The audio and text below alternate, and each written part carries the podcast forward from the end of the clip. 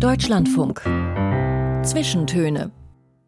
Aus urheberrechtlichen Gründen wurden alle Musiktitel dieser Sendung gekürzt.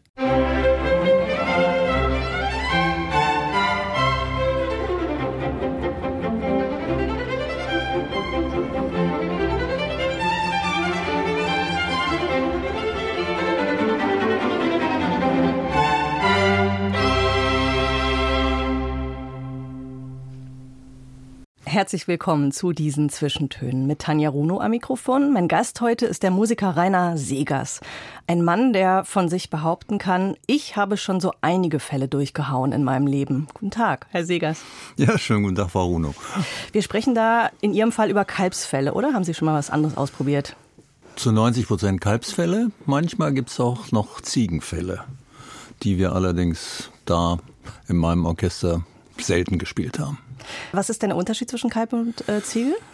Die Wiener Philharmoniker spielen in ihrem Konzertsaal grundsätzlich noch Ziegenfälle. Die Kalbsfälle sind etwas härter im Gefühl und die Ziegenfälle sind weicher und haben die Instrumente sind auch kleiner und passen in diesen Saal, wo die Kollegen aus Wien spielen, sehr gut. Alles andere hier bei uns funktioniert mit Ziege weniger gut. Man kann es machen, wir haben es auch ausprobiert und äh, es funktioniert auch, aber es ist relativ unangenehm, weil die Säle, in denen wir spielen, die sind einfach viel zu groß für diese kleinen Instrumente und diese weichen Fälle. In der Literatur im 19. Jahrhundert steht so wunderbar, am schönsten klingen Eselsfälle. Die habe ich noch nie ausprobiert. Ich weiß auch nicht, wie die aussehen. Kommt man nicht dran, oder nee, was? Ich glaube, so viel Esel gibt's nicht. okay. Und wenn Sie wir sagen, dann sind damit gemeint die Berliner Philharmoniker. So ist es ja. Die Sie über drei Jahrzehnte unterstützt haben mit Ihrem Instrument und das ist die Pauke. Also Sie sind Vollblut Musiker, für manche eine lebende Legende, mittlerweile im Unruhestand, kann man sagen, jedenfalls man was so die sagen, ja. Berliner Philharmoniker angeht, was sie nicht daran hindert, mit anderen Orchestern unterwegs zu sein. Sie sind auch Lehrer und ein interessantes Hobby haben sie dazu. Auch darauf freue ich mich schon sehr. Aber jetzt möchte ich Ihnen erstmal die angemessene Bühne bieten für Ihren Auftritt. Wir sind ja beim Radio hier. Bitte begrüßen Sie mit mir Rainer Segers.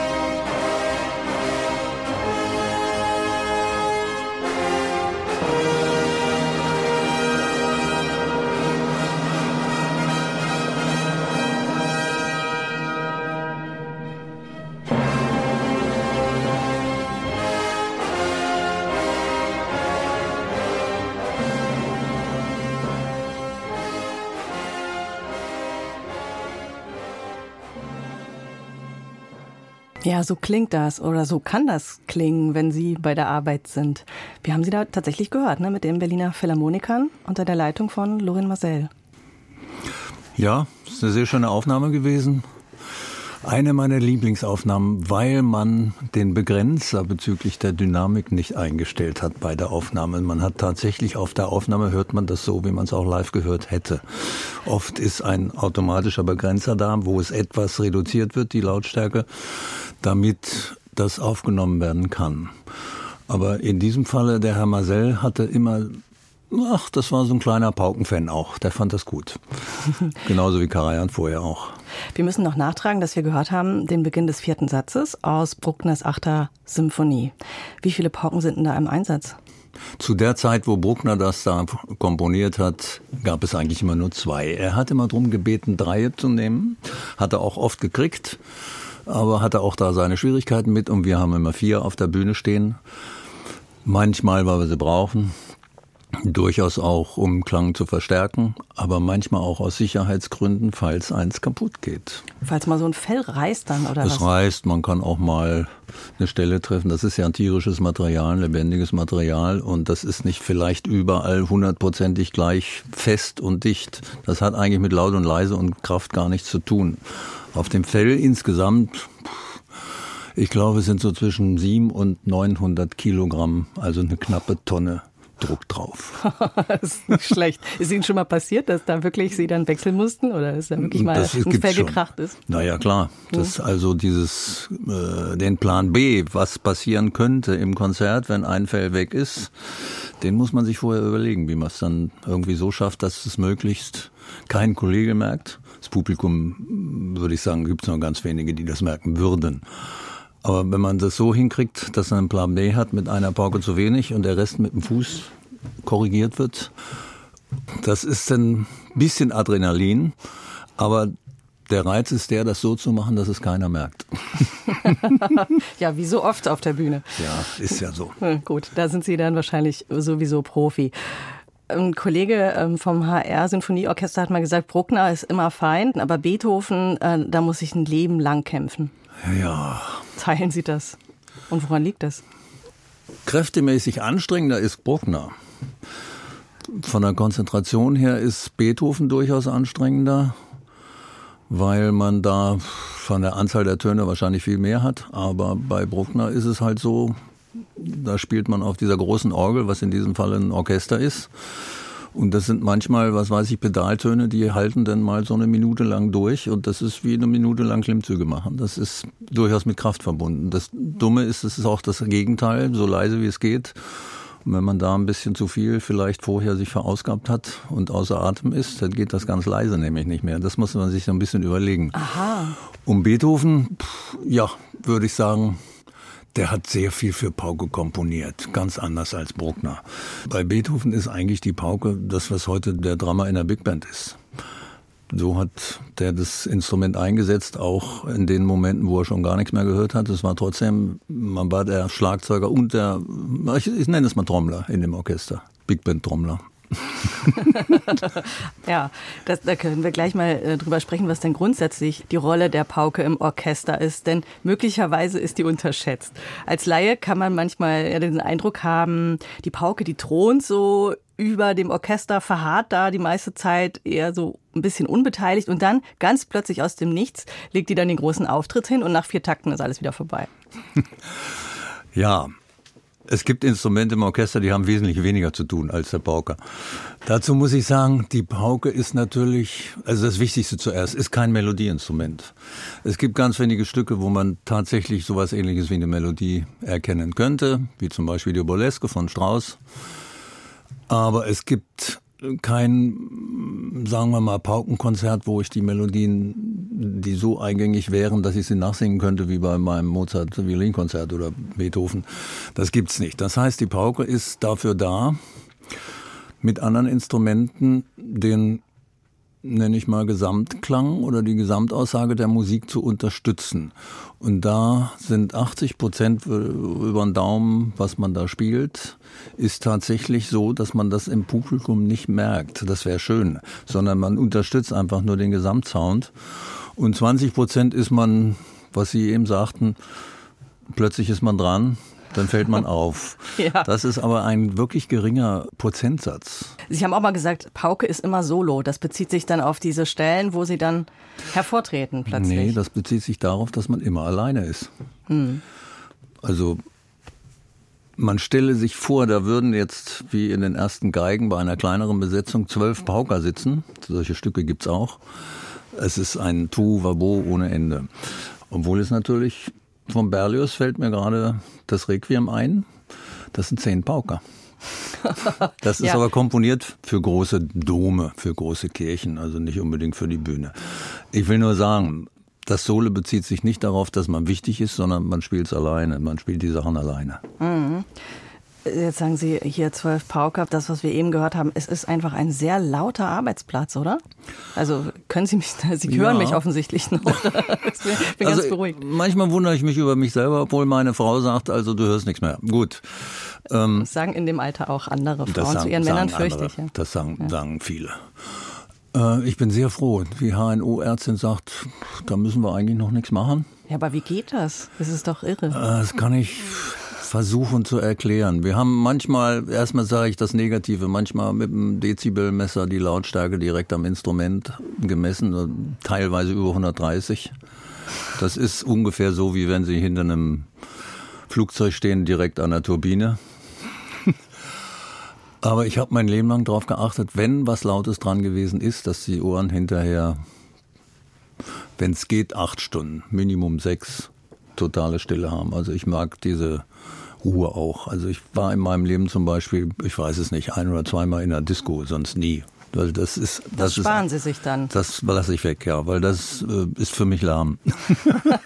das, den Lärm, den ich selber produziere, ja, probieren Sie es mal aus. Wenn Sie selber Krach machen, ist gar nicht so schlimm. Da aber würde wenn, ich sehr gerne, ehrlich gesagt, nachdem wenn, ich hier die Aufnahmen gehört habe, ja, habe ich auch wenn, schon Lust bekommen. Wenn aber einer neben Ihnen sitzt, der genauso einen Krach macht, dann stört's. das ist einfach ein psychologisches äh, Faktum. Ja, aber Sie haben sich das gut für sich zurechtgelegt. Ja. Es gibt ja auch dieses Klischee äh, von der Pauke als Herzschlag des Orchesters. Ich weiß nicht, ob Sie das noch hören können, aber äh, was ich mich doch gefragt habe, ist, ob man diese Wucht, die man hat, auch nutzt, um, sagen wir mal, das Herz mal ein bisschen langsamer schlagen zu lassen oder um die Kollegen mal so ein bisschen anzutreiben.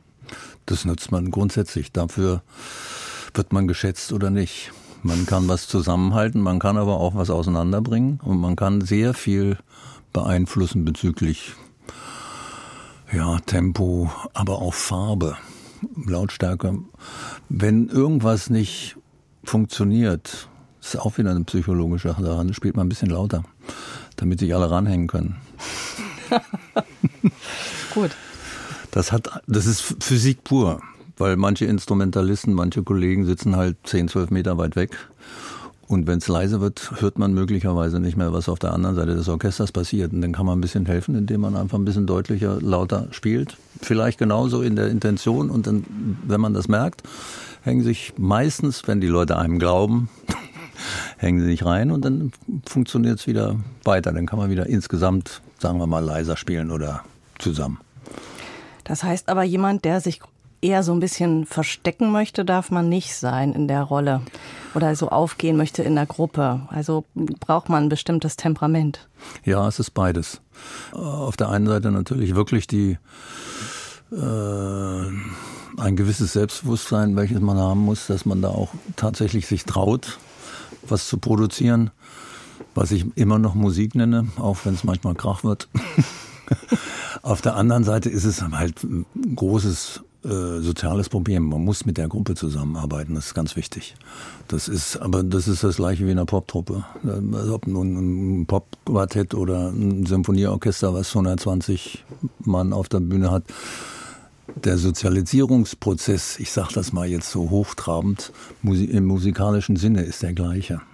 Jeder hört jeden und jeder versucht den anderen zu verstehen und mitzumachen. Hm. Ohne Worte. Ich, man könnte ja auch hingehen und sagen, wir spielen jetzt alles äh, grün und rot, wie Goethe das so mal äh, das versteht keiner. Und dann spielt er, spielen sie doch alle gelb. Ja, das ist auch die Magie daran, oder? Ja, Deswegen geht man hin eigentlich, Natürlich, oder? das ist der, der, der Sinn, dass man irgendwas fühlt, was man letztlich mit Worten nicht ausdrücken kann. Das finde ich nach wie vor toll. Ich glaube, das ist so ein gutes Stichwort. Wir sollten jetzt einfach wieder die Musik sprechen lassen. Das ist gut, ja. Sie haben schon eben die Burleske von Strauss erwähnt. Ein Stück, in dem die Pauke einen prominenten Auftritt hat. Und Sie haben vorab gesagt, äh, der Strauss, der hat das Instrument einfach richtig gut verstanden. Er hat das so komponiert, dass alles machbar ist. Und da sind für viele Instrumente grenzwertige Sachen rausgekommen die er aber auch gar nicht so penibel haben wollte. Der ist, der Strauß hat auch, der, sagen wir mal, ist ein Klangmagier, der wollte so ein Gefühl darstellen mit Tönen. Und dadurch entsteht eine relativ, tja, emotionale Musik, die von vielen Wissenschaftlern durchaus als trivial hingestellt wird. Herr Adorno ist das beste Beispiel dafür. Auf der anderen Seite ist der Strauss natürlich ein Meister dieser sogenannten Instrumentation gewesen, dass er mit Effekten, die es bis dato nicht so gab, nicht so extrem, wirklich Gefühle herauskitzeln konnte, die man vorher sonst vielleicht bei Beethoven eben nicht hatte. Ich mag es sehr gerne, weil eben dieser Richard Strauss tatsächlich die Pauke so eingesetzt hat, dass man richtig was zu tun hat. Und es ist richtig kompliziert und es macht Spaß, sich damit auseinanderzusetzen. Ob ich jetzt diese Musiken, meist, die meisten finde ich ja gut, aber der hat unheimlich viel komponiert, der hat auch viel äh, Sachen komponiert, die man nicht unbedingt alle wieder spielen muss. Also ich mache es gerne. Mein Großvater war Jahrzehnte Skatbruder von ihm. Dazu kommen wir gleich noch. Das können wir uns nicht entgehen lassen. Aber jetzt hören wir erstmal Richard Strauss und den Anfang der Burleske, bei dem die Pauke auch ziemlich viel zu tun hat.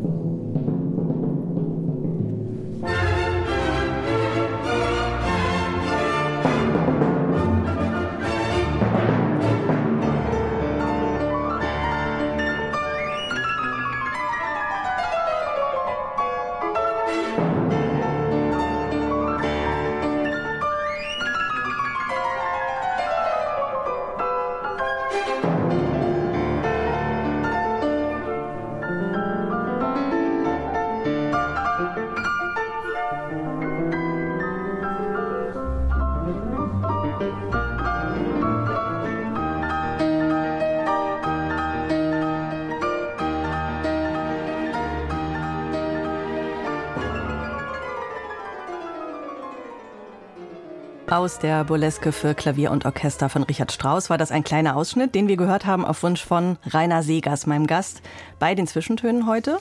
Und das war eine Aufnahme der Berliner Philharmoniker unter Claudio Abbado mit Martha Agerich am Klavier. Und da haben Sie auch mitgespielt, vermute ich. Das war aus dem Silvesterkonzert 1992.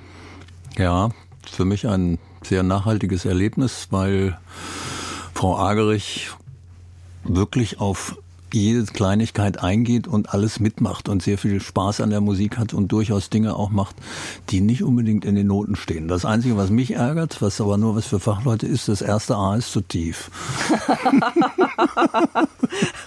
aber es, äh, ist 30 Jahre später immer noch ein ja, Thema. Ja, das ist ein Live-Mitschnitt und äh, lieber ein Tick zu tief als falsch. Gut.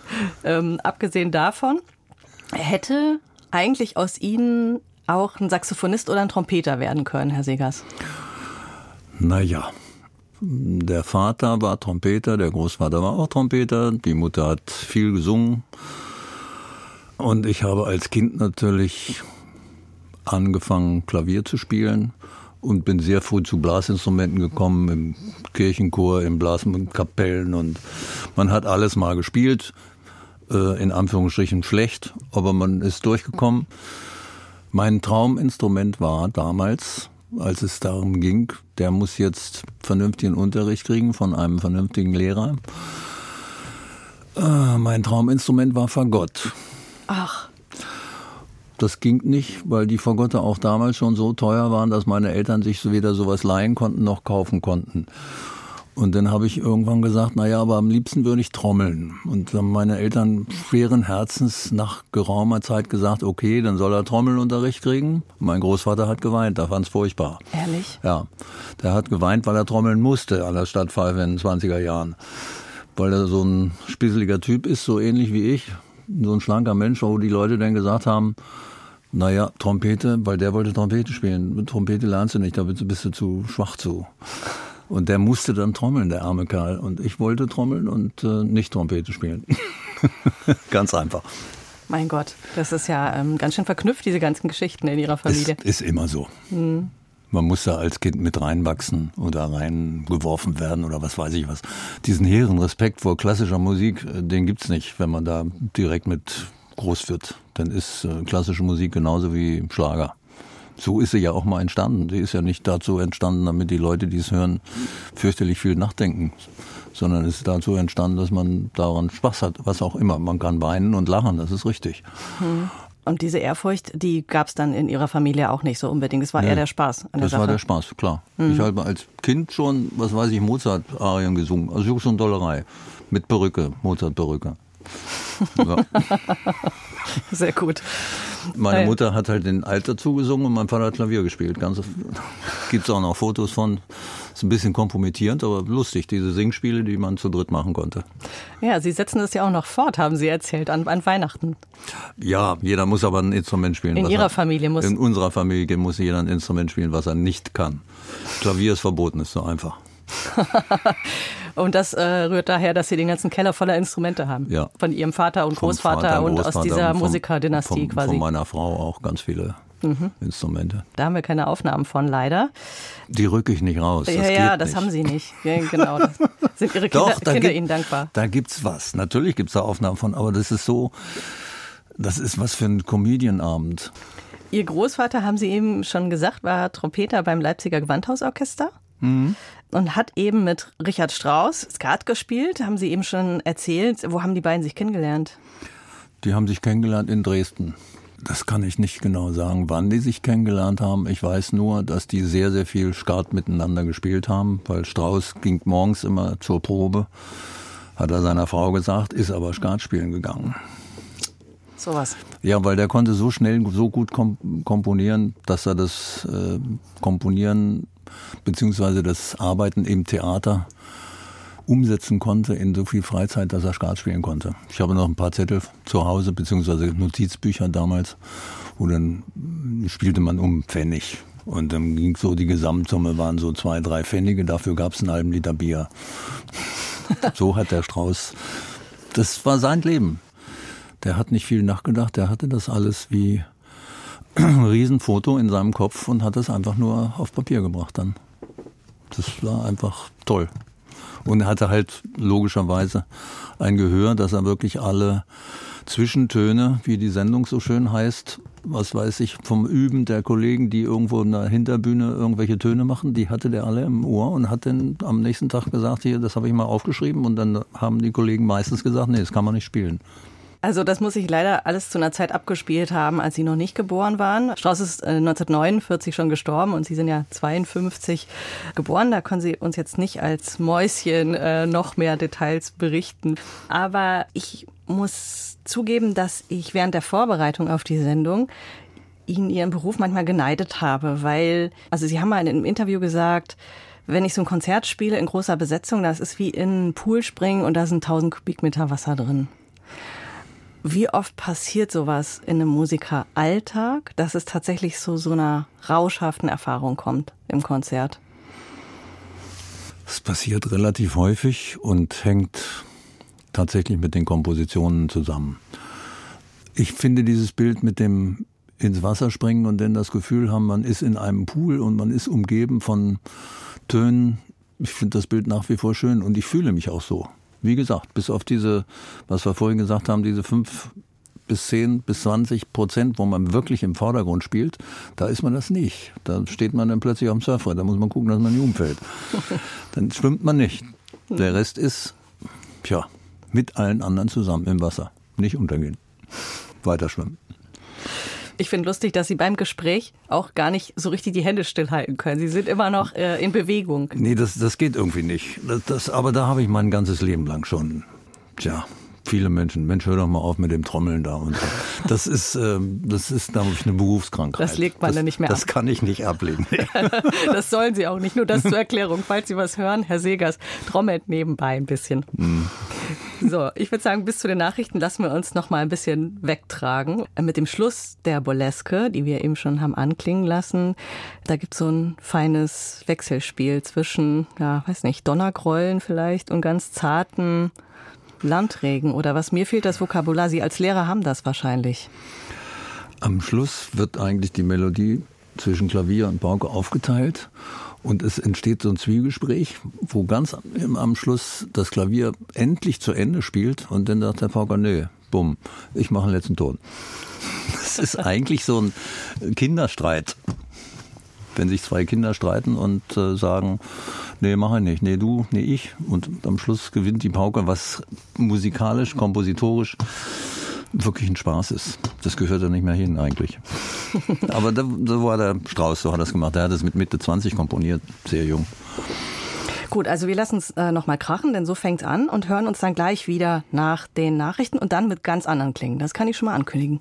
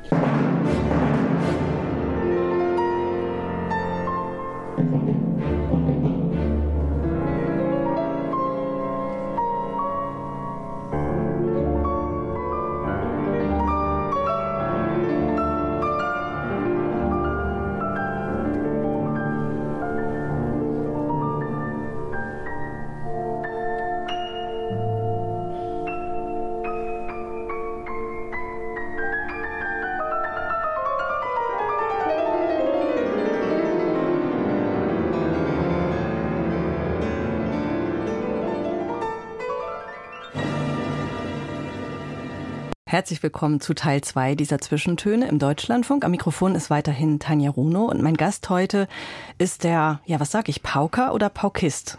Rainer Segers. Na, auf Hochdeutsch sagt man Pauker.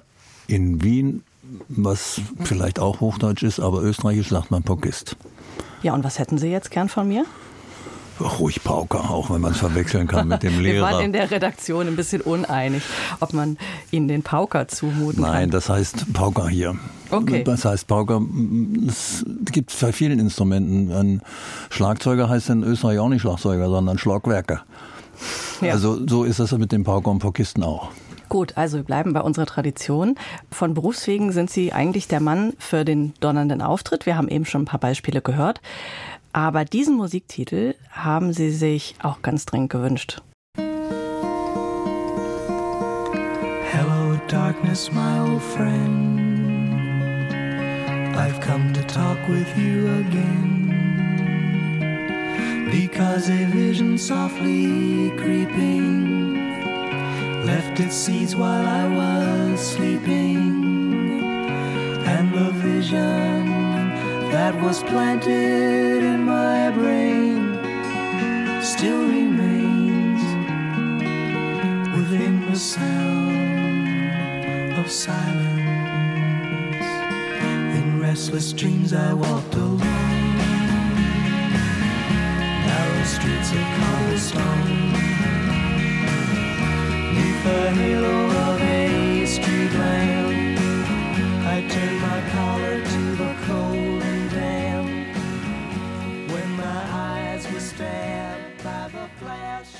Sie hören die Zwischentöne im Deutschlandfunk mit Simon and Garfunkel, unverkennbar. Ein Wunschtitel war das von Rainer Siegers, meinem Gast heute, der beruflich auf die Pauke haut. Und ja, was, was wollten Sie uns mit diesem Titel sagen oder warum wollten Sie ihn gern hören? Mehrere Gründe. Das erste, die beiden Stimmen sind einfach klasse, wie die im Duett singen können. Das zweite ist, es ist nicht am Computer zusammengesetzt, sondern es lebt. Man hört es an manchen Stellen, dass es nicht ganz zusammen ist. Und das dritte ist, ich mag die Ruhe. Und dieses Stück spricht mich durchaus emotional fürchterlich an. Aber ich mag den Sound of Silence sehr gerne. Sowohl den Song als auch, was es wörtlich übersetzt bedeutet. Stille können Sie gut aushalten. Ja. ja. Suchen Sie auch. Man Suche ich, ja. Mhm. Na, durch dieses jahrzehntelange Produzieren von Lautstärke sucht man natürlich ein bisschen die Stille, damit man nicht untergeht in dem, ja, ich will nicht sagen Getöse, aber in dem Lärm manchmal schon. Dann ist, also die Ruhe ist ganz wichtig, um wirklich den Kopf und die Ohren speziell wieder freizukriegen, dass er wieder den nächsten akustischen äh, Stoß ab können. Wo finden Sie die Ruhe? In der Natur. Oder auch eventuell zu Hause und so. Und ich bin gerne allein in der Natur und gehe gern spazieren. Es geht mir äh, tatsächlich dann um die Ruhe. Wenn ich auf in Bergen ein bisschen klettere, ich bin kein Kletterer, aber ich gehe spazieren und muss auch mal klettern. Ich muss nicht auf den Gipfel. Ich höre auch ein paar hundert Meter darunter auf, ist gut wo es schön ist einfach. Und das ist, in der Ruhe kann ich irgendwie meinen Geist wieder zusammensammeln, wenn ich irgendwas bedenken soll oder muss, was ja manchmal im Leben vorkommt. Das wollte ich nur sagen. Deshalb dieser Song von Simon Garfunkel. Und man, die beiden haben ja viele Schwierigkeiten gehabt, politische Schwierigkeiten mit ihren Texten. Es gibt ja andere Texte, die dann tatsächlich jahrelang verboten wurden. Dabei haben Sie eigentlich die menschlichen Seiten sehr gut angesprochen. Sie sind viel herumgekommen, nicht nur auf der Suche nach Stille privat, sondern auch mit dem Orchester, mit den Berliner Philharmonikern um die Welt getourt, jahrzehntelang. Wie oft kam es vor, dass Sie im Laufe Ihrer Karriere aus Toilettenfenstern geflüchtet sind nach einem Konzert? Nicht oft, also das ist einstellig. Aber immerhin. Aber es kam vor. Ja, es kam vor, ja. Wann und warum kam es vor? Ach, es gibt Länder in Ostasien, die haben eine Vorliebe für Autogramme. Und, Und für klassische Musiker. Klassische Musiker, das sowieso. Und dann gibt es halt, geht es manchmal darum, eben Autogramme zu erwischen von Leuten, die vorher gerade auf der Bühne gesessen haben. Und das artet manchmal in richtige Arbeit aus, dass man Muskelkater in den Fingern hat. Und dann muss man tatsächlich manchmal eine, eine andere Tür nehmen, die dafür nicht gedacht ist. Das habe ich wirklich eine Handvoll mal gemacht. Okay, das ist dann noch eine andere Dimension von Starkult, Ja. mit der man in Deutschland nicht so konfrontiert ist. Aber der ist irgendwie so fürchterlich oberflächlich. Und das ist genau das, was ich nicht aushalte. Dann brauche ich wieder den Sound of Silence. Ja, ja. Aber wie ist das denn überhaupt? Reisen Sie mit Ihrer Pauke? Oder? Ja, ja, Ja? ja, es geht gar nicht anders. Die Instrumente, die funktionieren in dem Orchester dermaßen gut, dass man eigentlich das nicht mit anderen austauschen kann. Und die letzte Antwort auf Ihre Frage ist, ich habe nie eigene Pauken besessen. Ja, weil die kommen mir nicht ins Haus. Das kann man eigentlich einem Mitbewohner nicht zumuten, dass man Nee. zu Hause sowas übt. Sie haben Ihr Instrument nicht zu Hause? Naja, ich war immer grundsätzlich da, wo ich einen Raum hatte in der Institution, wo ich hingehen konnte, wo ich da üben konnte. Erstens kommt da nicht alle fünf Minuten einer rein und sagt, Papa, kannst du mal, hast du mal? Und zweitens kann man da wirklich hingehen und dann übt man und dann ist gut. Und das dritte zu Hause, ich weiß nicht. Ich hatte mal schöne Barockparken oder so, aber das sind eigentlich nur Möbelstücke. Spielzeug. Ja, es steht- ein Schlagzeug zu Hause oder ein Marimba und sowas steht schon da. Aber Pauken wollte ich nicht haben, weil einfach das ist nicht gut. In der Philharmonie konnte man 24 Stunden am Tag üben und da, wo ich vorher war, auch. Und wie machen Sie das, wenn Sie in Urlaub fahren? Zwei Wochen? Naja, es gibt sogenannte Übepads heutzutage und man nimmt sich ein paar Schläge mit, damit man, wenn ich zu Hause geübt habe, immer auf Stühlen, auf Holzstühlen. Da kommen nämlich kleine Tönchen raus. Dann nehme ich vier Holzstühle und stelle mir vor, dass das die Füße sind, kann ich dann halt nicht trainieren. Das ist im Kopf. Das ist Kopffußball. Ich glaube, Sie werden jetzt viele Eltern entlasten, dass sie ihren Kindern keine Schlagzeuge in das Kinderzimmer stellen müssen. Wir greifen ja insgesamt jetzt etwas voraus. Eben vor den Nachrichten haben wir über den Beginn Ihrer Musikerkarriere gesprochen, die Ihnen schon gewissermaßen in die Wiege gelegt war. Sie kommen aus einer Musikerfamilie, sind 52 in Dessau geboren. Da war Ihr Vater engagiert, oder? Er war da am Theater. Ja. Mhm. Und dann ist die Familie nach Hannover gezogen, was ja eigentlich gar nicht so ohne weiteres möglich war zu der Zeit, oder? Naja, wir sind abgehauen. Auf Sächsisch nimmer gemacht, ne? Nein, der Vater war, hat sich versteckt im, im, im Güterwagen und ich bin mit falschen Papieren und meiner Mutter in, über die Grenze, wo es die Mauer noch nicht gab, in Berlin, was weiß ich, mit einem Karton nach Westberlin gekommen und dann hat man sich in Hannover getroffen, wo eigentlich der Rest der Familie, alle sind in Hannover und Umgebung geboren, nur ich nicht, weil mein Vater da gerade engagiert war. Ich bin der einzige Ossi. Schon wieder eine Sonderstellung. Aber haben sich auch gut verwurzelt in Hannover im Anschluss. Ja, ja. Ich bin zur Schule gegangen und habe da studiert und habe da auch die ersten Schritte oder viele Schritte in der klassischen Musik gemacht. Vorhin haben wir es kurz besprochen mit dem Unterricht für das Trommeln. Der fing an, als ich zwölf Jahre alt war. Das war relativ spät. Vorher waren ein paar Jahre mit einem selber zusammengebastelten Schlagzeug halt. Man hat irgendwas gespielt. Aber als ich dann Klassik studieren sollte oder wollte, da war ich zwölf und hatte einen wunderbaren Lehrer von diesem zwölften Lebensjahr an bis zum Ende meines Studiums immer den gleichen. Ich habe nur einen Lehrer gehabt. Alles andere habe ich mir irgendwo abgeguckt, aber nie irgendwo, bin nie an eine andere Uni gegangen oder an eine andere Hochschule, weil man viele Dinge, wenn man einen Lehrer hat, der sagt, okay, guck dir den mal an, guck dir das mal an, man kann in dem Moment, wo man sich alles Mögliche mal anguckt, das meiste selber lernen. Man lernt auf jeden Fall, was man nicht machen möchte. Man lernt aber eventuell auch, was man machen möchte. Und dann gibt es den Weg dahin. Da muss einem dann ein Lehrer eventuell helfen. Am Schluss bleibt man doch selber mit dem Instrument alleine und muss den Weg selber finden. Und wenn man da einen Lehrer hat, der einem ein bisschen hilft, ist gut. Und so ging es mir in Hannover. Das fing an als Kind weiß ich nicht, ersten Aushilfsvertrag. Mit 16 Hat, mit Sie, ne? 16, mit 16 hatte ich den ersten Aushilfsvertrag, also in einem, im Theater. Neben der Schule halt, ne? Und ab 18. Lebensjahr, wo man noch ja fürs Abitur und so befüllen muss, hatte ich einen 30 Dienstevertrag. Das war klasse als junger Mensch. Damals war es noch eine andere Zeit, man durfte auch mal falsch spielen. Heute wird alles immer fürchterlich aufs Silbertablett gelegt. Hat sich so verändert, ja? Das hat sich so verändert, naja, durch die Medien. Und dass das immer alles aufgezeichnet wird und dann So ist es. ewig in der Welt ist. Ja, ja. Und man hat ja wirklich Schwierigkeiten, irgendwelche Sachen, die auf YouTube irgendwie nicht mehr sein sollen, die wegzukriegen. Das ist echt ein Problem. Aber leidet der Spaß schon auch ein bisschen drunter? Oder Ja, das, das. Spontane, oder? Das Spontane leidet sehr sogar. Es leidet sogar die Musik darunter, weil eine gewollte Emotionalität vom Komponisten nicht mehr entstehen kann, weil man perfekt spielen will. Wenn man beides hinkriegt, wäre natürlich toll, aber funktioniert nicht oft. Das kann dann die KI. Ja. Aber wir nicht mehr. ja. Dann habe ich gesagt, naja, komm, dann mach mal erstmal ein Parkstudium. Dann habe ich Schulmusik studiert und ein bisschen Psychologie und aus Jux und Dollerei auch Chemie. Und habe das Schulmusikstudium tatsächlich zu Ende gemacht mit dem Staatsexamen. Wollte aber nie Pauker werden im Orchester. Das hat mein Lehrer zu verantworten. Der hat mich zum ersten Probespiel gefahren und hat gesagt, du musst da jetzt hin. Und dann Ich war wollt- die Sache für Sie entschieden, oder was? Ja, na gut, die haben mich halt genommen. Und dann habe ich gedacht, na, dann machst du das.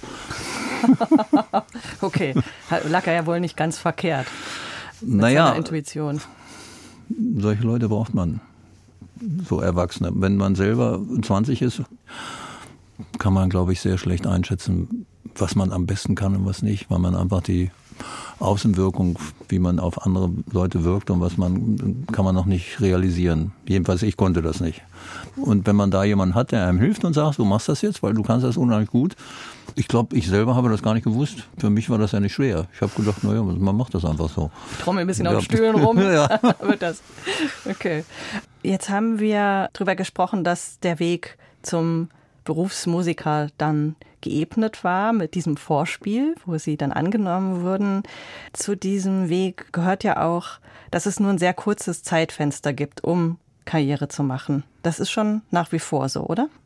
Naja, das ist nach wie vor so, weil, ganz kurz gesagt, man muss zum richtigen Zeitpunkt am richtigen Ort sein.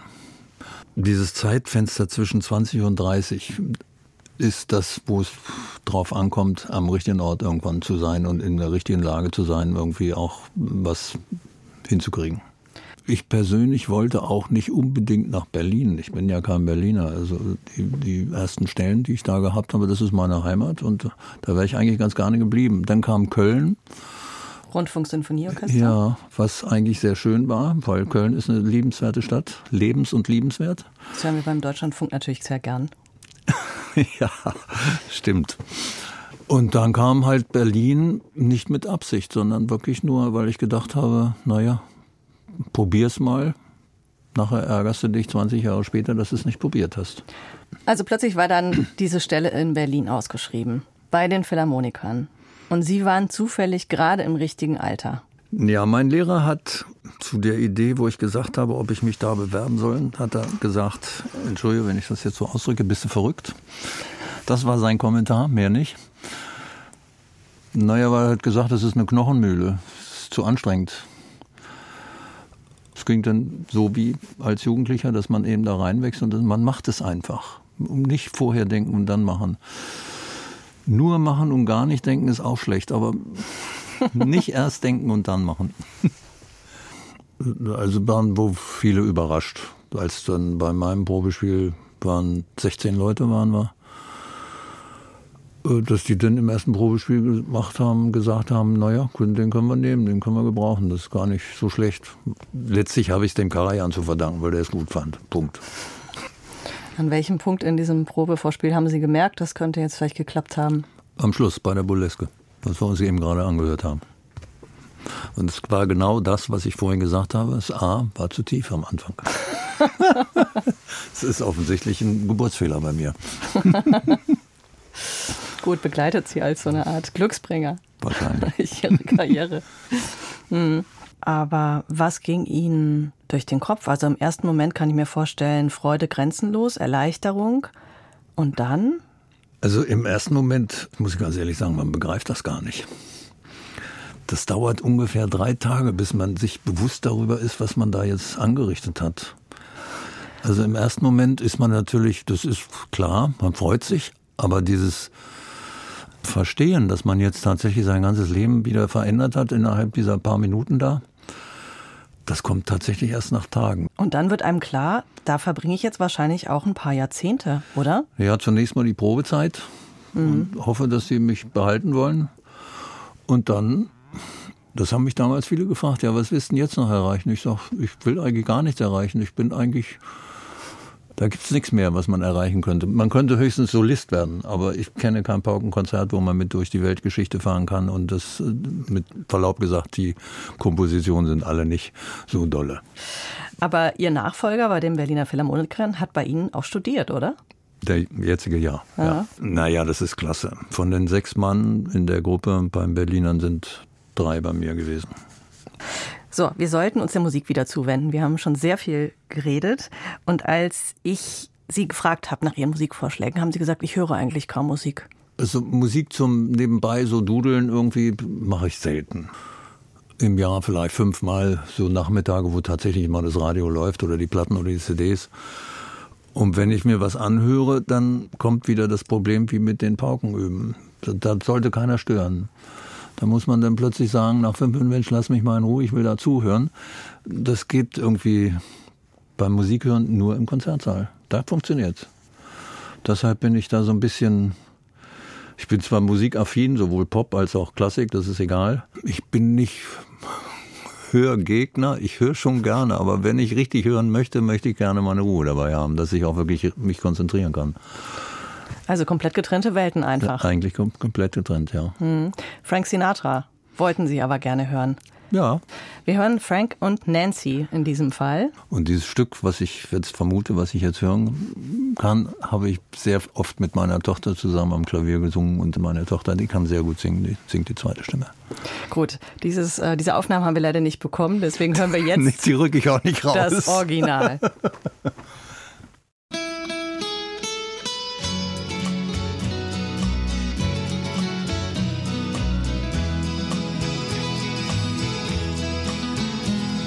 I know I stand in line until you think you have the time to spend an evening with me.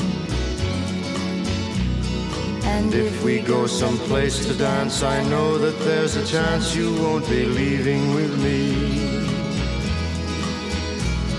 Then afterwards we drop into a quiet little place and have a drink or two.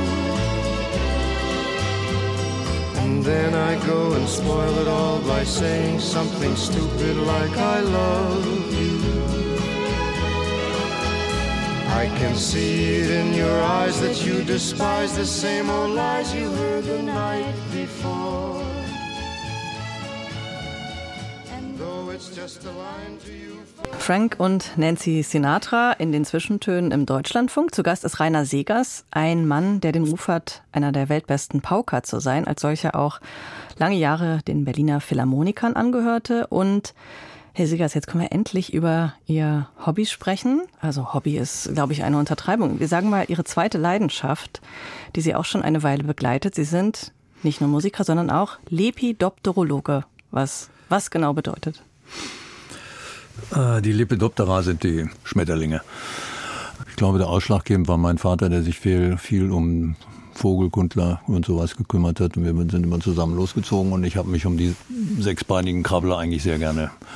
Es waren damals auch nicht nur Schmetterlinge, es waren auch, wie bei Ihnen, Frau Rulo, auch die Laufkäfer. Und ich weiß noch, hinterm Haus gab es so einen Feldweg, wo jede Menge Ameisenlöwen wohnten mit den später entstehenden Ameisenjungfern. Das hat mich einfach fasziniert, als ich so 10, 12 war. Ameisenlöwen? Ameisenlöwen, Ameisenlöwen sind die, die in so Sandtrichtern drin sind. Dann sieht man unten nur so zwei Häkchen rausgucken. Das sind die Beißwerkzeuge. Und die Ameisen können sich in den Sandtrichtern nicht halten. Die rutschen bis runter und werden dann gefressen. Das ist ein Ameisenlöwe. Und der hat eine ziemlich lange Entwicklung in der Erde und wird dann am Schluss eine Ameisenjungfer. Sieht so ähnlich aus wie eine Libelle. Gibt's, ist sehr selten geworden bei uns. Also in, in, Aber in Hannover gab es das da scheinbar. ist, da ist ja viel Heide und viel Sand in der in nördlich Hannover. Gibt es irgendeine Beziehung zwischen Ihrem Beruf und Ihrem Hobby? Die Beziehung besteht ganz einfach darin, der Beruf ist laut, das Hobby ist leise. Also das ist die wichtigste Beziehung, die ich aber im Nachhinein erst festgestellt habe an mir. Es gibt, das kam von alleine und hinterher, weil ich das sehr oft gefragt werde, ich denk mal, dass man das automatisch macht, dass man nicht irgendwie immer dauernd äh, die Ohren belastet. Und die Schmetterlinge, das ist das andere auch, wobei mein Fachgebiet oder da, wo ich mich am meisten mit beschäftigt habe, das waren Nachtfalter. Und die sind halt wunderschön. Da ist das Visuelle spielt da eine Riesenrolle. Und vielleicht sind diese beiden Gegensätze dafür verantwortlich, dass ich das beides irgendwie relativ intensiv gemacht habe. Weil es ist ja nicht nur bei den Insekten, es ist nicht nur das Sammeln, es ist auch das das Bestimmen, das Präparieren und auch das Züchten, um der Natur auch tatsächlich wieder was zurückzugeben. Also in der freien Natur bleibt vielleicht von 100 Raupen eine über, weil die anderen von den Meisen gefressen werden. Und wenn man züchtet, kann man aber 80 Prozent und lässt sie dann frei. Mhm. Weil wenn man der Natur etwas klaut, sollte man ihr auch was zurückgeben. So war so mein Credo eigentlich über Jahrzehnte hinweg. Ich fange schon seit 20, 30 Jahren in Deutschland nichts mehr. Ich beobachte. Weil sie nicht mehr wollen, weil sie alles haben oder Beides. weil sie nichts mehr kriegen, weil Nee, alles die- ausgestorben ist. Die, das auch. Also die ersten beiden Sätze auf jeden Fall. Ja. Und das mit dem Ausgestorben, das sollte man auf jeden Fall, es ist auch verboten. Man sollte das nicht tun. Ich glaube, laut Gesetz darf man einen Goldweißling fangen. Nur die Gesetzgeber wissen nicht, dass es da fünf Stück, fünf Sorten von gibt, wovon eine verdammt selten ist. Oh, das war mir auch nicht klar. Ich äh, habe Also mich auch noch das- nie über meine die- Kohlweißlinge Die, gefreut. Ge- die Gesetze entsprechen tatsächlich nicht den Ansprüchen, die man bräuchte in der Natur. Okay, aber nichtsdestotrotz beschäftige ich mich da täglich eigentlich ein bisschen, weil ich eintauchen kann in Ruhe und visuelle Dinge und mein Kopf muss ein bisschen arbeiten. Weil dieses Hobby ist nie zu Ende. Vieles ist nicht bestimmt und muss ich Freunde aufsuchen und fragen, kannst du mir da weiterhelfen? Denn es gibt immer noch viele Tiere, nicht nur bei den Insekten, aber da am auffälligsten, die im nativen Zustand sind, wo man noch gar nicht weiß, wird das jetzt eine neue Art, ist das jetzt eine Rasse, wird, entwickelt sich die weiter oder wieder was? Und da gibt es diese Hybridformen, gibt es en masse. Man hat ja, man hat das festgelegt in der Biologie, wenn die äh, Tiere, die sich untereinander vereinigen, wenn die Nachkommen produzieren, die auch fortpflanzungsfähig sind, dann gilt das erst als Art. Ein Maultier ist keine Art. Es ist Hm, halt so ja. ein, so ein Eine Hybrid. Kreuzung halt Eine Kreuzung hm. zwischen Esel und Pferd. Und diese Beispiele gibt es bei den Insekten tausendfach. Jetzt müssen wir vielleicht mal, um das bisschen einzuordnen, über die Dimensionen Ihrer Sammlung sprechen. Wie viele Exponate umfasst die denn ungefähr, damit man mal so ein Bild hat? Das war so maximal mal eine Viertelmillion. Ja, Aber davon ist viel, viel schon im Museum Sie haben dem Berliner Naturkundemuseum die Sammlung gestiftet. Gestiftet ist, und ja, haben einen Teil noch zu Hause. Also wie groß ist der Teil, den Sie noch zu Hause haben? hm, weiß ich nicht, 100.000, 150. Mhm. 150 ungefähr. 150.000, ja. die Sie wo Unterm lagern? Im, auf dem Boden. Zum Ärgernis meiner Frau. Dachboden, Dachboden, ja. ja, ja. Okay. Da sind Schränke eingebaut und da sind die im Dunkeln und trocken. Mhm. Die dürfen nicht feucht werden, sonst schimmelt's. Und wenn es zu hell wird, gehen alle Farben, die durch Pigmente entstehen, verblassen. Die Oh. anderen nicht. Und Schädlinge oder so, ist das ein Thema? Also ähm, Mein jeder hat äh, Motten äh, bisweilen. Na, Motten habe ich nicht, aber Museumskäfer finde ich immer mal wieder. Hm. Da muss ich gucken, dass da, ja, sagen wir mal, die Larven, die müssen weg. Die Käfer selber machen dann nicht mehr viel. Nur man fängt sich diese Schädlinge nicht in den Kisten ein, sondern meistens auf den sogenannten Spannbrettern, wo die Tiere präpariert werden. Und diese Vorratsschädlinge, wie auch, was weiß ich, Kornkäfer oder auch die Käfer, die im Salz sitzen, ist alles die gleiche Gruppe. Die sind so klein als Eier, dass man, und gibt's in jedem Haushalt. Das heißt, man kann die jetzt nicht äh, eliminieren. Mit Gift würde ich nicht machen, dann würde man selber sterben. Das hat keinen Sinn. Alles sauber machen, wegwischen. Wenn man Glück hat, bleibt nichts mehr über. Aber regelmäßig alles durchschauen. Ja, ja. Die, äh, weiß ich, wie viele Schränke das sind. Das muss ich machen, ja. 150.000 zu Hause, 250.000 insgesamt ungefähr. Die haben Sie aber nicht alle selbst gefangen. Nein, höchstens 10 Prozent davon. Der Rest sind alte Sammlungen und vieles ist getauscht, was natürlich sehr, sehr kompatibel war mit den Konzertreisen der Berliner. Ich erzähle mal ein kleines Beispiel. Ich, ein kürzlich verstorbener älterer Herr, ein Wissenschaftler, dessen Hobby war Musik. Und er war eigentlich der führende Lepidopterologe in Japan. Und dem habe ich halt immer die Karten besorgt und er hat mir die Schmetterlinge besorgt. so ähnlich hat es oft funktioniert. Okay, und dann, äh, Sie kamen eben an Orte, wo ähm, Ja. deutsche Sammler einfach nie sind und, Nee. und haben dann Exemplare mitgebracht, die die einfach schwer bekommen konnten, wahrscheinlich. Ne? Ja, und auch aus seiner Sammlung. Ich bin ja nicht ein Jahr lang da. Die Dinger, die Schmetterlinge fliegen im Durchschnitt zwei bis drei Wochen. Also ich muss ganz ehrlich sagen, ich werde auch oft am- vom Flughafen dann abgeholt, gleich von den Hobby-Entomologen oder manchmal auch Berufsentomologen. Also zumindest in Ostasien gibt's das. Am meisten in Japan. Die anderen südostasiatischen Länder, die haben ähm, die gleiche äh, Fauna, aber es gibt wenig private Leute, die da was machen. Das gibt's auch. Aber man braucht einen klimatisierten Raum. Es muss alles trocken sein. Egal, was man da sammelt, das ist alles nach zwei Wochen verschimmelt. Und das muss man ja beheben. Das muss man irgendwie hinkriegen.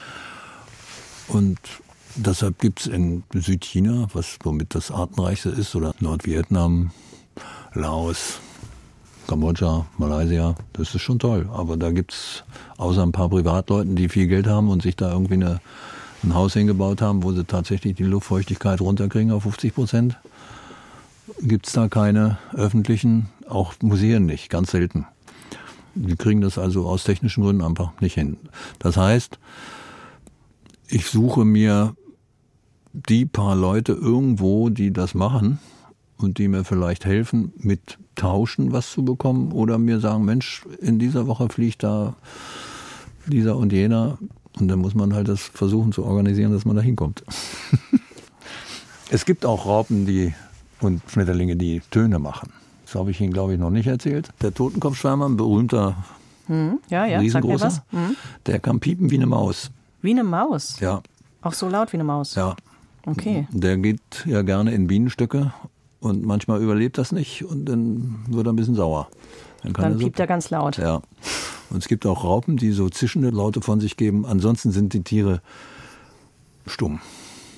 Also ich wüsste bei den Schmetterlingen jetzt außer ein gewisses Knacken nichts mehr an Geräuschen. Was Ihnen ja ganz recht ist wahrscheinlich. Ja, das gefällt mir sehr gut, muss ich sagen.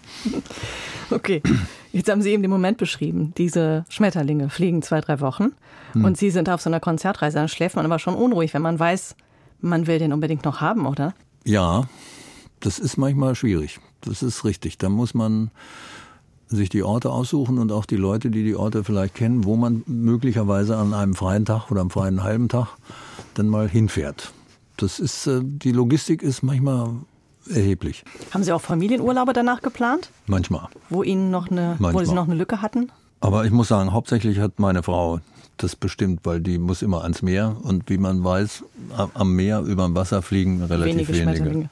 Aber es gibt Gegenden in Europa, wo man beides unheimlich gut kompatibel machen kann. Zum Beispiel Korsika oder in den Pyrenäen und in den Atlantik. Also ich muss grundsätzlich an den Atlantik fahren, weil meine Frau aus Norddeutschland ist, die braucht die Wellen.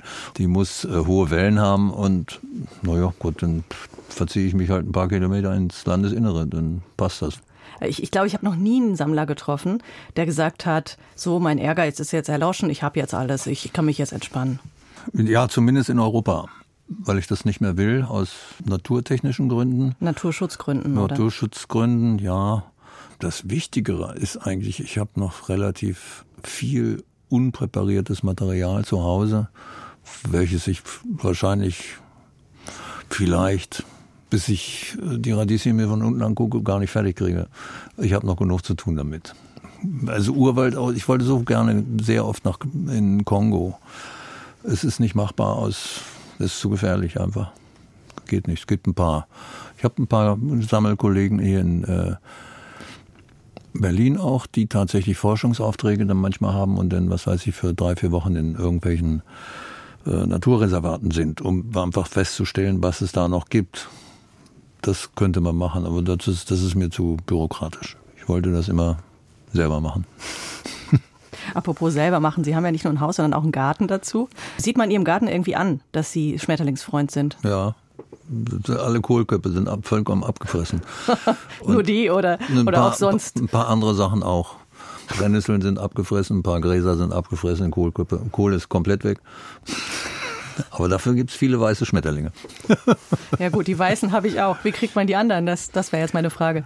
Am allgemeinsten mal ein kleines Brennnesselfeld stehen lassen in der Sonne. Nicht im Schatten, da gehen sie nicht gerne ran. Dann kommen eventuell zwei, drei, vier Sorten. Und als Lockmittel natürlich eine Buddleia. Weil die Blüten werden gerne besucht, nur ist es keine Futterpflanze. Wenn man die Futterpflanzen in der Nähe von der Buddleia haben, dann funktioniert's. So hatte ich mal den Wintergarten geplant, dass ich da Pflanzen pflanze, die man auch dafür benutzen kann, aber der wird eigentlich nur bewohnt von den Pflanzen und den Menschen. Die Schmetterlinge haben den noch nicht in Beschlag genommen. Aber eigentlich war der mal so geplant, dass da Pflanzen wachsen, dass ich tropische Schmetterlinge. So hatte ich mir das vorgestellt. Ein Schmetterlings, ein tropisches Schmetterlingshaus. ja, so, das war mein Traum, ja. War eigentlich auch vieles schon angeleiert. Schwierig. Wer weiß, Ja, mal gucken. kann ja noch werden. Aber haben Sie schon mal drüber nachgedacht, einen Schmetterlingsflug für Pauke zu kombinieren? Analog zum Hummelflug. Analog zum Hummelflug habe ich schon oft dran gedacht, irgendwie sowas, die Farben und Bewegungen zu verkomponieren, sage ich mal so. Da habe ich schon oft dran gedacht. Das, mein Problem am Schluss war nur immer, welche Töne dazu? Da die ja nichts sagen, diese Schmetterlinge. Und jetzt kann man natürlich, ich habe mir auch schon mal überlegt, ob man was ganz Verrücktes macht, wie Maurizio Kagel oder sowas, der ja gerne Späßchen gemacht hat ob man sowas ähnliches erfindet wie Luftgitarre spielen oder Luftpauke spielen. Da gibt es sogar Wettbewerbe bei Gitarristen. Aber ich muss sagen, es ist mir zu albern. Gut, dann übergehen wir jetzt an die, an die Profis und das sind in dem Fall Dave Weckel und Steve Gadd. Sie wollten von deren Master- gemeinsamen Album Masterplan ein Stück hören. Vielleicht kurz für Schlagwerk Banausen. Wer, wer sind die beiden? Na, das sind zwei führende Jazz-Drummer in der Welt und sie haben beide, sind sie eigentlich die Top-Trommler. Sie spielen nur sehr verschieden und das finde ich auf dieser Aufnahme einfach so klasse. Der eine spielt tatsächlich sehr konsequent gerade und der andere, also swingen, grooven tut das bei allen. Wer da sich ein bisschen mit beschäftigt, ist einfach klasse. Also für mich ist, sind die beiden die allergrößten. Das ist eine uralte Aufnahme. Um, in einem Kanal ist eine Stereoaufnahme, in einem Kanal spielt der eine und im anderen spielt der andere. Das ist klasse. Und von diesem Album hören wir jetzt den Song Tower of Inspiration.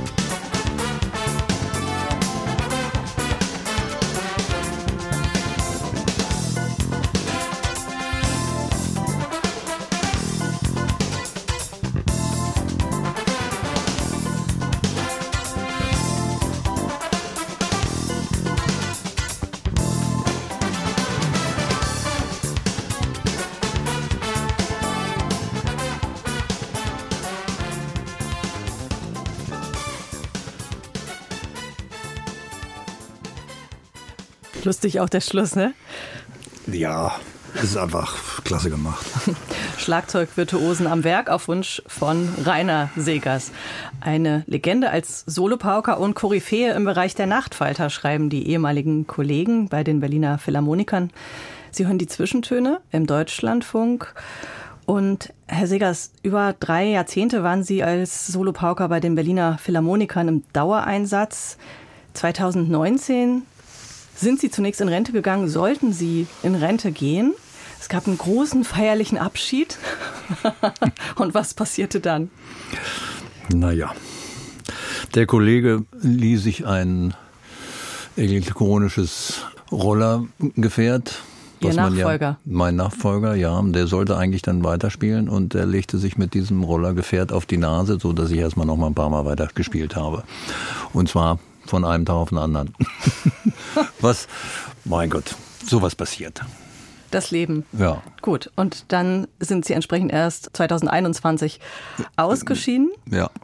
weil dann noch Corona dazwischen kam. Wir hatten vorhin das Bild vom großen Swimmingpool, in den man allabendlich reinspringt und auch vom Rausch, den das auch ein bisschen bedeuten kann. Fehlt einem das nicht unglaublich, wenn man das nicht mehr in der Regelmäßigkeit, in der Intensität hat wie zuvor? Es fehlt. Aber nicht täglich. Es fehlt natürlich, dass man es nicht mehr selber macht, sagen wir mal so. Als Zuhörer kann ich es ja mm, genießen und was ich auch manchmal tue. Oft höre ich mir Proben an. Dieses Gefühl entsteht nur, wenn man tatsächlich das selber auch produziert. Dieses, eigentlich dieses Beispiel mit dem Swimmingpool ist klasse. Man kann natürlich neben dem Swimmingpool sich sonnen, das ist wunderschön, wenn man das so sieht. Man kann aber auch drinnen in einem tiefen Swimmingpool versuchen zu schwimmen, damit man nicht untergeht. Und das Zweite ist das, was ein bisschen fehlt. Aber ich muss sagen, ich bin auch sehr glücklich, nicht mehr jeden Tag. Es waren eigentlich im Durchschnitt immer sechs bis acht Stunden Spielen. Das Ja. heißt, man muss nicht üben, sondern man spielt einfach. Weil man sowieso spielen muss. Oder auch will und darf. Ja, was ist so das Anstrengendste an diesem Leben als Berufsmusiker?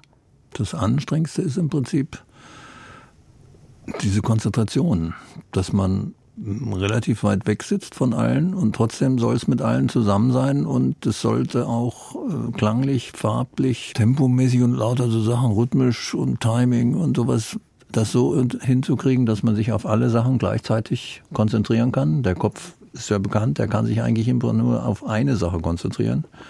Nur die Gehirnwindungen können sehr schnell hin und her schalten. Das mit dem Spielen, das läuft nur noch über den Kopf. Das läuft nur noch über den Kopf, dass der Kopf sagt, okay, jetzt passt das und das. Die Arme machen das und Finger machen das automatisch.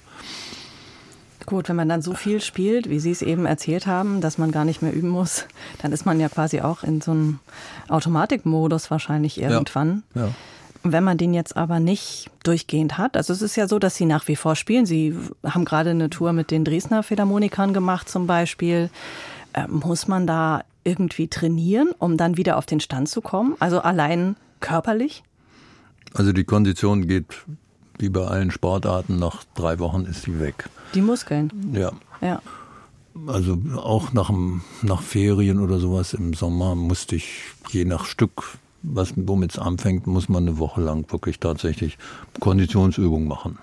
Aber auch die Heißt Fitnessstudio oder heißt nee, zu Hause? Mhm. Nee, spielen. Spielen zu Hause auf den Stühlen, was ich vorhin gesagt habe. Oder auch in der Philharmonie auf den Instrumenten, das ist richtig.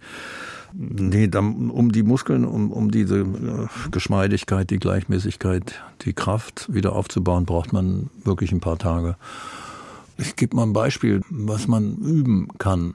Sie können ja mal mit Ihren Händen zu Hause auf dem Tisch so ein Geräusch machen, was ich hier nicht machen soll, und lesen dabei aber ein Buch und stellen sich vor, dass sie hier was machen müssen, was irgendwie strukturiert ist mit den Fingern, dann wird man ganz schnell feststellen, der Geist kann nur eins, entweder lesen oder trommeln. Und ich habe mein Leben lang versucht zu üben und dabei was zu lesen. Das ist äh, sozusagen ein Automatismus herzustellen, der ist im Prinzip nicht gedacht bei uns Menschen. Den gibt's nicht. Wobei nat natürlich gehen kann man auch. Und das Gleiche habe ich gedacht mit äh, Trommeln. Also in die Selbstverständlichkeit muss man irgendwie kommen, ja. ja. Mhm. Aber Herr Segers, jetzt haben Sie eben gesagt, Sie haben gar keine Pauke zu Hause. Wie läuft das denn jetzt, wenn Sie dann nicht mehr bei den Philharmonikern sind? Na, ich unterrichte noch an der Schule, an der Eisner. Hans, Hans Und Eisler? wenn ich wirklich was machen muss, dann gehe ich da halt hin und spielen da ein Sie bisschen. Ja. Okay, das heißt aber, Sie mussten nicht nur das Orchester, sondern auch Ihr Instrument verlassen. Eigentlich ja, ein bisschen schade. Aber die Mechanik, die ich jetzt als Lehrer da in der Hans Eisler habe, ist die gleiche. Das heißt, der Unterschied ist nicht so, nicht so groß. Naja, das gibt viele Kollegen, die pensioniert werden und dann das Dienstinstrument wieder abgeben, weil die Instrumente beim Orchester bleiben. Aber das ist ja ein ganz schöner Einschnitt, wenn man sein ganzes Leben mit diesem Instrument gespielt hat und so viele Er- Erlebnisse damit verbindet. Ja, aber ich muss sagen, ich blicke da gerne zurück und freue mich über viele Momente, auch lustige Momente und auch ähm, traurige wenig, aber alberne, ganz viele. Möchten Sie noch Momente mit uns teilen aus, aus Ihrem Ja. langen Arbeitsleben? Da gibt's viele Anekdoten. Aber die will, äh, will ich jetzt ähm, noch nicht jetzt ähm, aufzählen, das sind nicht alle. Ich wollte nur sagen, ich habe mich wirklich sehr gefreut, endlich mal nicht jeden Tag auf der Bühne zu sitzen und jetzt einen Kompromiss zu finden, dass man manchmal was macht oder nicht, ist das ist durch die Lehrtätigkeit halt an der Schule ge gegeben und Und wie viel Zeit verbringen Sie jetzt neben dem Unterrichten auf dem Dachboden? jeden Tag zwei Stunden. Wie ist das Verhältnis zwischen ausgepackten und unausgepackten Kisten? Wie viel haben Sie schon fertig sortiert? Das meiste ist fertig präpariert. Das, was noch nicht präpariert ist, was noch nicht einsortiert ist, noch nicht bestimmt.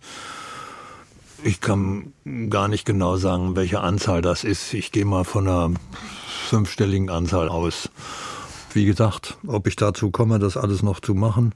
Ich habe auch jemanden, der mir dabei hilft. Aber ist das auch ein bisschen wie Tagebuch lesen, wenn man diese Kisten auspackt? Ja. Lässt man da auch so die Reisen nochmal Revue passieren, die man so gemacht hat? Jedes Tierchen hat einen Zettel auf einer Nadel dabei. Und auf dem Zettel steht das Datum, der Ort, manchmal auch andere wichtige Sachen, Höhe und ähnliches. Das heißt, wenn ich die Zettelchen sehe, ist das so ähnlich wie mein Fotoalbum. Ich weiß ja, wo ich das Ding hergeholt habe, beziehungsweise mitgebracht habe.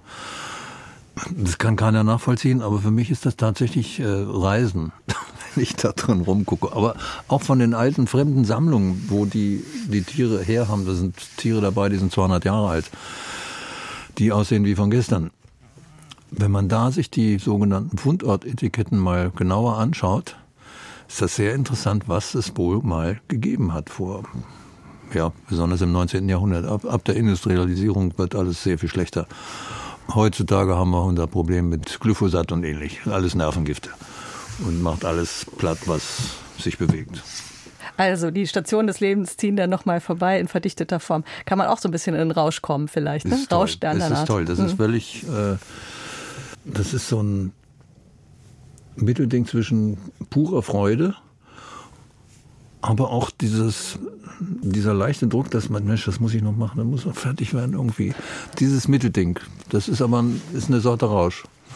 Gut, da möchte ich Sie ehrlich gesagt auch nicht weiter aufhalten. Und ich danke Ihnen ganz herzlich für diesen Besuch im Studio, Rainer Segers. Ja, Frau Rudo, vielen Dank fürs Interview. Danke.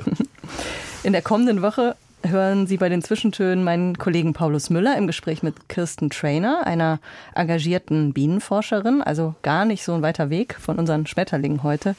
Und wir dürfen jetzt als letzte gemeinsame Amtshandlung quasi auch noch eine Musik auflegen. Brahms steht noch an und jetzt würde ich mir wünschen, dass Sie sagen, Herr Segers, ob Sie von den ungarischen Tänzen die Nummer 6 oder die Nummer 1 hören wollen. Machen wir mal sechs, habe ich lange nicht gehört. Ich weiß gar nicht mehr, wie sie jetzt anfängt. Brahms hat sehr viel rhythmische Tricksereien erfunden. Und für die Pauke ist auch sehr dankbar geschrieben. Ich habe als Kind ein Interview mit einer Vermieterin aus Wien gehört. Die war über 100 Jahre alt und bei der hat der junge Brahms mal gewohnt. Und man stellt sich ja immer das Bild von Herrn Brahms vor mit dem großen Bart und weißhaarig und so sehr viel mm, Weises ausstrahlend. Der hatte eine ganz hohe, fipsige Stimme und war in den Bewegungen gar nicht so, wie er auf den Bildern aussieht. Mehr will ich jetzt zu Brahms nicht sagen. Die Musik ist fantastisch. So. Und spricht für sich. und spricht für sich. Also, wir wünschen Ihnen einen schönen Sonntag und freuen uns auf ein Wiederhören. Ja, danke schön. Tschüss.